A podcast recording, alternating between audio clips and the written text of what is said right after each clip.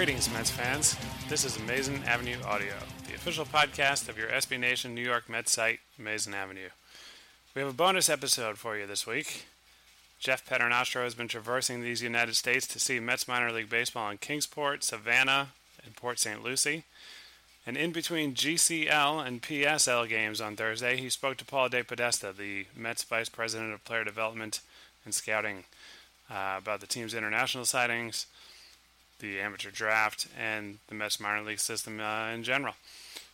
So this is episode 126, which we'll call the Vlad's Family episode. And now, here are Jeff and Paul. So joining the podcast again, he is the Mets Vice President of Player Development and Scouting, Paul DePodesta. Welcome back to the show. Happy to be here. So conveniently, we are recording on July 2nd, and it has been announced from various sources that the Mets have signed two high-profile shortstops, one out of the Dominican Republic and one out of Venezuela, Gregory Guerrero and Andrés Giménez. So we get you on the day of the signing. What can you tell us about these two guys? Well, first I'll just say as a disclaimer, nothing's quite official yet. So I'm not verifying those reports, but happy to talk about. Okay, so yeah, that's to be fair. Let's sure. The Mets have there's expressed interest in these two players. Yeah, you know, our guys internationally, I really think have done a tremendous job over the last, 3-4 years, and they've done a very good job of identifying talent early, and really putting us in a position to play on the very top players. And we've had some interesting decisions each year to make. There was a time a few years ago where we decided to put most of our pool into one player, which was Amed Rosario. And it wasn't something that we thought we would do every year, but we felt like he was someone who, was a unique talent that deserved that type of commitment. Other years we've sprouted around, and I think we've gotten a lot of good players when we've done that. In this particular year, we felt like there were a couple of players that we had targeted very early that we felt were some of the better players in the class, and maybe there was a way for us to add two of them. And so we'll see if that comes to fruition. But the two guys in question have been, Giménez from Venezuela and Guerrero from the Dominican Republic. Different types of players. They both have played shortstop. I think both capable of playing other places as well. Although I think they'll continue to play there, certainly in the time being. And having two teams in the Dominican helps us do that. Giménez, left-handed hitter, I think very gifted with the bat, has terrific hand-eye coordination, has a very good feel for the strike zone, and at a very young age, I think just showed an advanced feel with the bat, and just you just don't come across that many guys that have a knack for barreling up the ball as consistently as he does, and that was exciting. And we felt like defensively certainly has the tools to stick in the middle of the diamond. So we're talking about a left-handed hitter we think has a chance to hit near or at the top of a lineup and play a premium defensive position. So certainly an attractive guy. Guerrero, a little bit more like Rosario. It's a right-handed hitter. There's some real power potential in there. He's a loose, athletic body. He's going to be a good defender sort of wherever he is. I could see him having enough power to even play third if it ends up going that way. But, he looks to do a little bit more damage with the bat. And when he lets it loose, it can happen. So, excited to get both these guys if it happens. And, I think it would be a great day for the Mets and a real credit to, our scouts and our scouting department throughout Latin America. They've really done a great job. So what are you looking for? You sort of alluded to these two players, their bats playing at different positions as well. Obviously, when you're signing 16-year-olds out of Latin America, they're almost always signed as shortstops, catchers, or center fielders, but realistically, that doesn't always work out that way. So how important is that an up-the-middle defensive projection in the future for you guys, and how much of it is just we want to get premium talent and then we'll figure out where to play them? It's probably more the latter, Jeff, because there's so much we don't know when they're 16. We do our best and we try to learn as much as we can, but the fact of the matter is that the difference between what they are right now at 16 and what they're going to be when they're 22 or 24, we just can't. We don't have a crystal ball to perfectly predict what they're going to look like, even what they're going to be like physically. So I think we really look for underlying skills. And, you know, in both of these cases, we feel like there's some real underlying skill. And sometimes that's about strike zone judgment or about hand-eye. Other times it's just natural power that a guy has, that the impact he makes at contact. But then defensively, you know, we certainly look for guys that can move around because, again, at 16, if we feel like they're stuck in a particular position, let's say it's, hey, this guy's second base only or he's first base only or something like that, boy, it puts an awful lot of pressure on the rest of their game. And if we feel like they have a chance to move around a lot defensively, they could end up being plus defensively in a position. Their bat could profile very differently depending on where they might be able to play. So it just gives us a lot more outs, you know, in poker speak, as these guys, you know, move through physical maturity, you know, and through the ages of 16 to, you know, 22 or 24.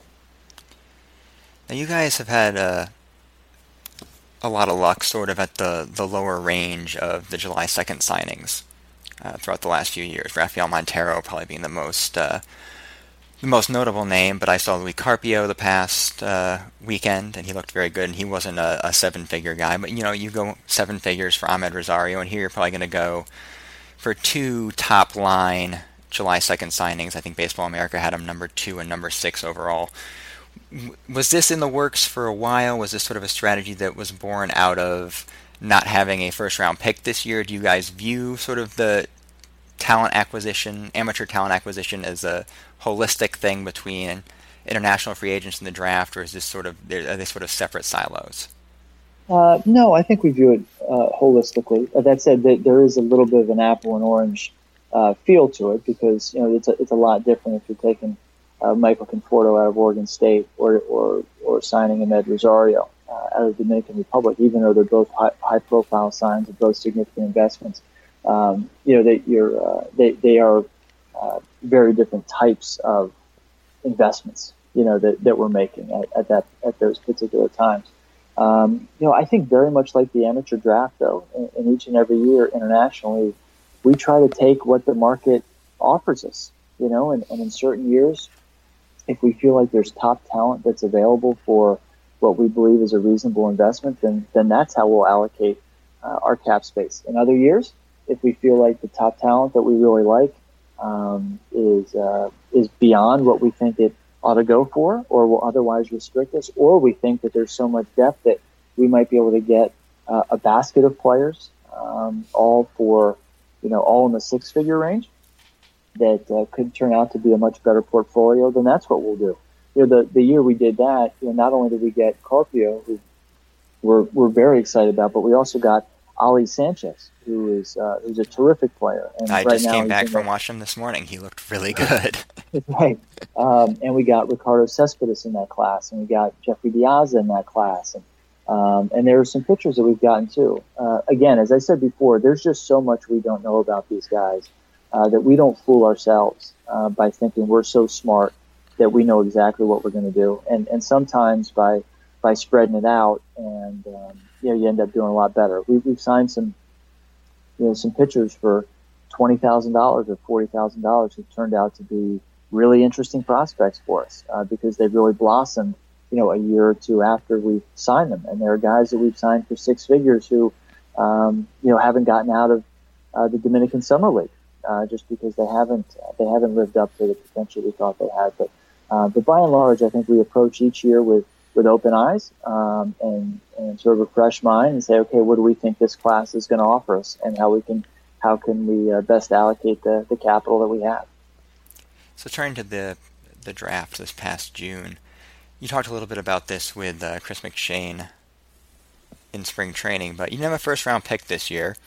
So how did that sort of play out for you from sort of a scouting and targeting standpoint? What were the differences between this year and the past years when you may have been targeting, you know, sort of the consensus top 20 guys? Sure. It changed our focus. There's no doubt. I mean, we still did our due diligence on all the players that we thought were going to be sort of top 20, top 30 type players because you never know. Someone could slip, you know, into where we were picking at 53, and we wanted to be ready to capitalize on that should that occur. So, you know, we still scouted those players, but we didn't spend so many resources scouting those players in terms of, you know, national cross-checkers seeing them multiple times or having 4 or 5 different scouts see any one guy, that we did spend more time on players that we thought were going to go, you know, anywhere from, you know, 50 to 200. And I think we got more looks at those players than we traditionally would. And I felt like we were really, really well prepared, you know, for those rounds this year. I mean, I think we've always felt like we were well prepared, but this year in particular, I think we were able to get a little bit deeper into the draft with multiple looks on players. And I think that proved to be helpful. So, of course, you ended up deciding on Desmond Lindsay with the second-round pick, and I know he was at the Metropolitan Baseball Classic last summer. So when did he start to enter the picture as a target in that spot, and sort of what was the winnowing down process like? Well, you know, he's been a guy for a couple years, certainly on that travel ball circuit, and we had seen him last summer quite a bit, even before he came to the Metropolitan games. But then we all got to see him sort of up close and personal there. And, you know, I think our feeling going into the spring was that it was unrealistic that he would be there at 53. But we kept our eyes on him, and he did have a hamstring injury fairly early in his season.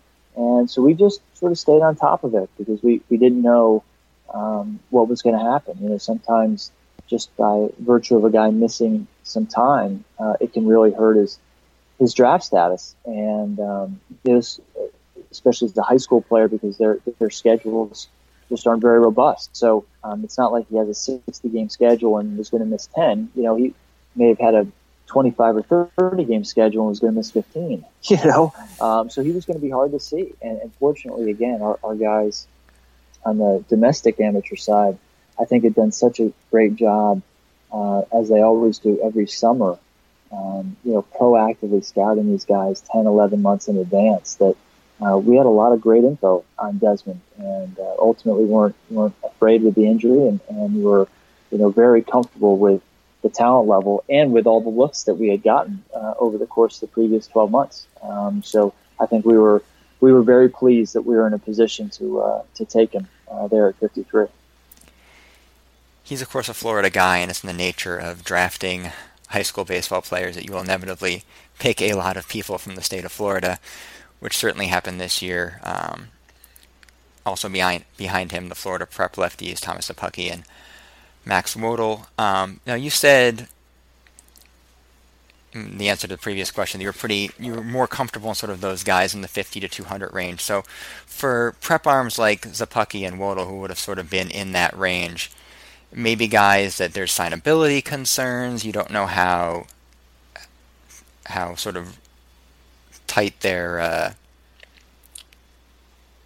sort of college plans are. Does getting more looks at those guys, getting your scouts and your cross-checkers to see them, you know, it's sort of the usual talking to the family, seeing them multiple times. Did you sort of get more comfortable with what their bonus demands were going to be and sort of the spot you could pick them? No doubt. And I think as we evaluated this class very early in the spring, we felt like it was deep, sort of unusually deep in high school left-handed pitching. And, you know, it's not something the draft has a whole lot of very often. It's not something we've taken a lot of, you know, the last few years. And so we felt like, boy, this might be an opportunity for us to not just get one, but maybe we'll even get two. You know, we didn't realize that we were actually going to get three, you know, but it was something we were looking at very early on and thought, geez, it'd be good to get one of these guys. Let's make sure we really know the whole group of them well. And there was a group of about 7 or 8 of them that we got a lot of looks at. We got a lot of comfort with. We wanted to make sure we tried to get them in the right order, you know, when we were in the draft, and at the end of the day, had a tremendous amount of comfort in calling their names. You know, Wotell was from North Carolina. We had seen him just an awful lot, and then you know, Szapucki, as you mentioned, from Florida, and then Jake Simon from Houston. Again, we had early looks at all those guys. We had seen a lot of them last summer, but early looks from our area guys this spring, and then followed up by relatively early looks from cross-checkers, and then even our scouting director who saw these guys multiple times. So it was we were just in a really good position to be able to take them. So I think we were really pleased that the draft fell the way it did and gave us a chance to take those guys. We didn't feel the draft was particularly deep and in other areas. So this was an area we certainly wanted to capitalize, and we were fortunate that we were able to. So do you sort of evaluate that sort of year by year? Because I know back in 2011 when you guys selected Brandon Nimmo, the idea behind that pick was, well, there weren't a lot of prep bats. There was very deep in arms, but I think you said that you could find arms later in the draft, but couldn't find bats. So here is sort of you decide whether you're picking from depth or from scarcity, or does it just come down to, we have a feel on this guy, especially towards, Nimmo was the top half of the first round pick, where you just want to get your guy? Yeah, it depends. It really does. I think that going back to 2011, it was a combination really of two things. We felt like there were very, very few bats in the draft in general, prep or college. So if we wanted one, we were going to have to use that first pick to get one. We also felt like there was a lot of really good college pitching, and we knew a lot of it was going to go there in the first round, but we felt like we could get pretty solid guys after that, and fortunately for us, we got, Verrett in the third round, we got Mazzoni in the second round, we got Leathersich in the fifth round. I mean, it turned out to, three guys who've all made their big league debuts this year. So I think that proved out. There was some good depth there in college pitching that year, and we felt like we could, get it at some point after the first round. Other years, it's totally different dynamic. And some years there isn't depth of anything. This year in particular was there again this handful of high school left-handed pitching, but we wouldn't necessarily have gone after it if we felt like, boy, we have to get. A bat right here because we're just not going to get them anywhere else. We felt like there were some. We felt like we were going to get some, throughout the draft, and we felt like we were going to get some of the other things we were looking for in different areas of the draft. So it was an opportunity to take a shot at these high school lefties. And two of them were up high. We took one in the third and one in the fifth, but then we waited until the 11th to take the other one. So in between there, we were taking a lot of other. Types of guys.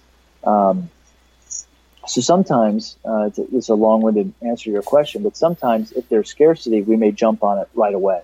Other times, if there's depth, we may, go after it if we feel like we have a chance to load up on it. And it's just a matter of where in the draft we decide to do that. For instance, this year, we felt like there were a lot of really solid college middle infielders.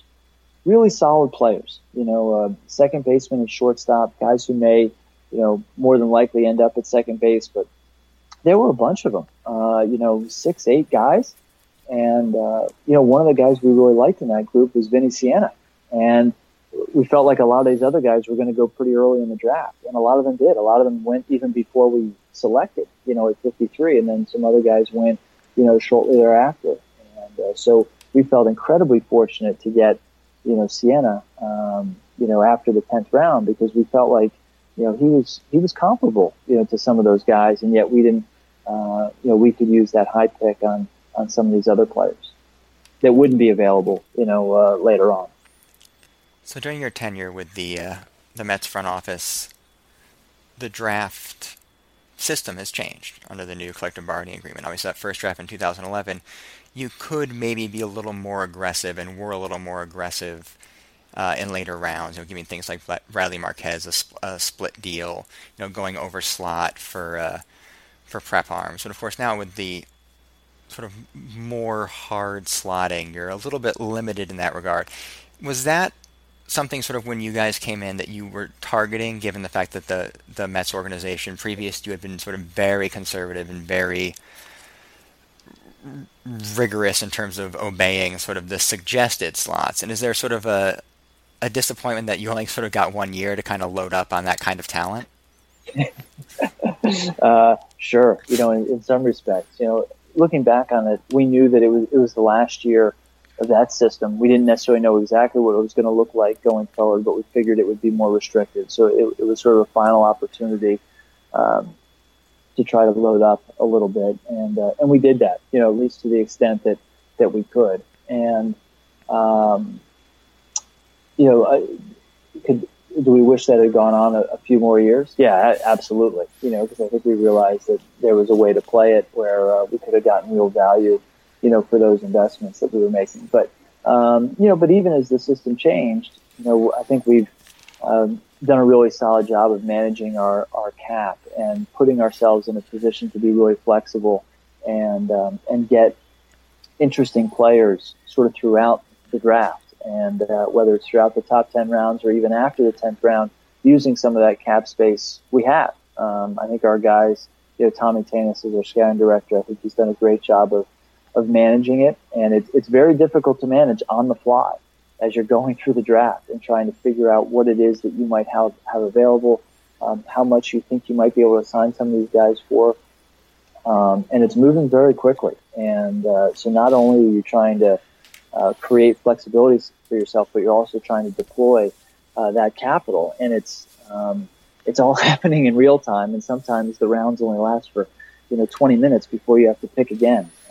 But I think, you know, by and large, we've been able to do it pretty effectively and pretty creatively in order to, you know, add, you know, some extra talent in the draft. And it may mean, in any given year, it may mean only adding one more player that you get. And that player may not even turn out to be anything. He may top out at AA, but, you know, you add an extra player that you think is talented each and every year. You know, you do that 4 or 5 years in a row.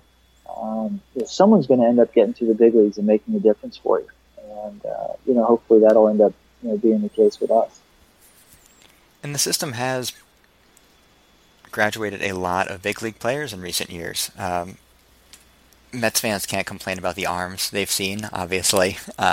Steven Matz, the latest of those. But given sort of the offensive woes the team has had this year, how soon would you guys be willing to, you know, maybe jump a guy like a Michael Conforto, who's a polished college bat that's hitting in AA, given sort of the knee injury to Michael Conforto, or someone like even Brandon Nimmo, who's I know is on the 40-man.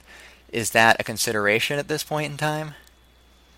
You know, Jeff, we're constantly trying to strike this balance in development between challenging a player enough so that he continues to grow, but not too much so that he can't be successful, right? And because sometimes if you challenge a player too much, it can actually retard his development, and it can be really dangerous for his long-term growth.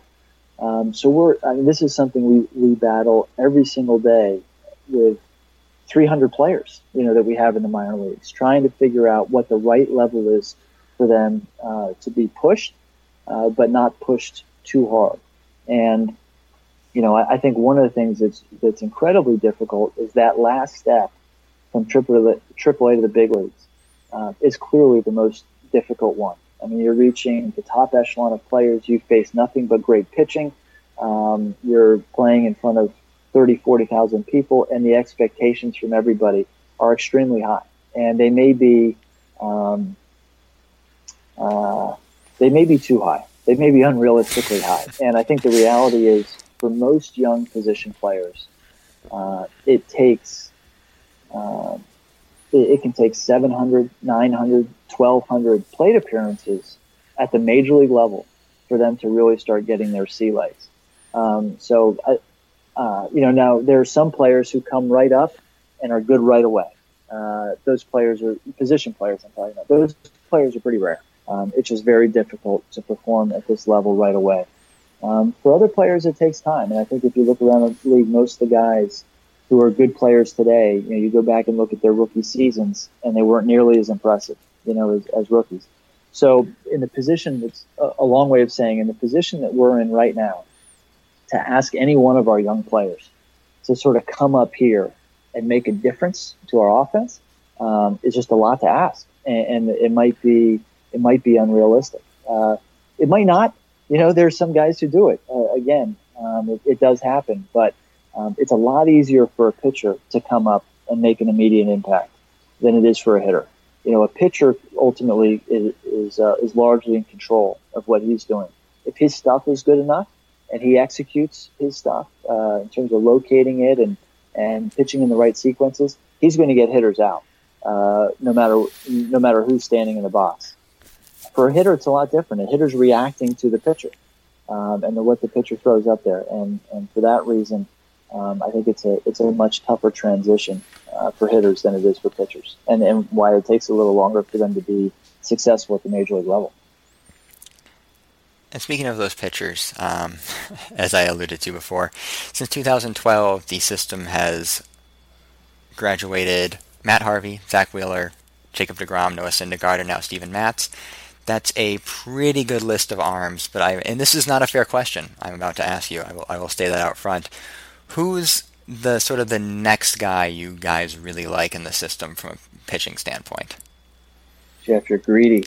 I am. I know. You're greedy. There are a lot of guys we like. There really are. I think you didn't mention Montero, and I know he's been sure up and down, but there are a bunch of guys I think in different and maybe even in different roles that we like for different reasons. And I feel bad here because I'm gonna leave guys out who don't deserve to be left out, but. Michael Fulmer is having a terrific year in Double-A. He was a compensation round pick for us out of high school in 2011. He's got pretty big stuff. I mean, it's low to mid-90s with good breaking ball.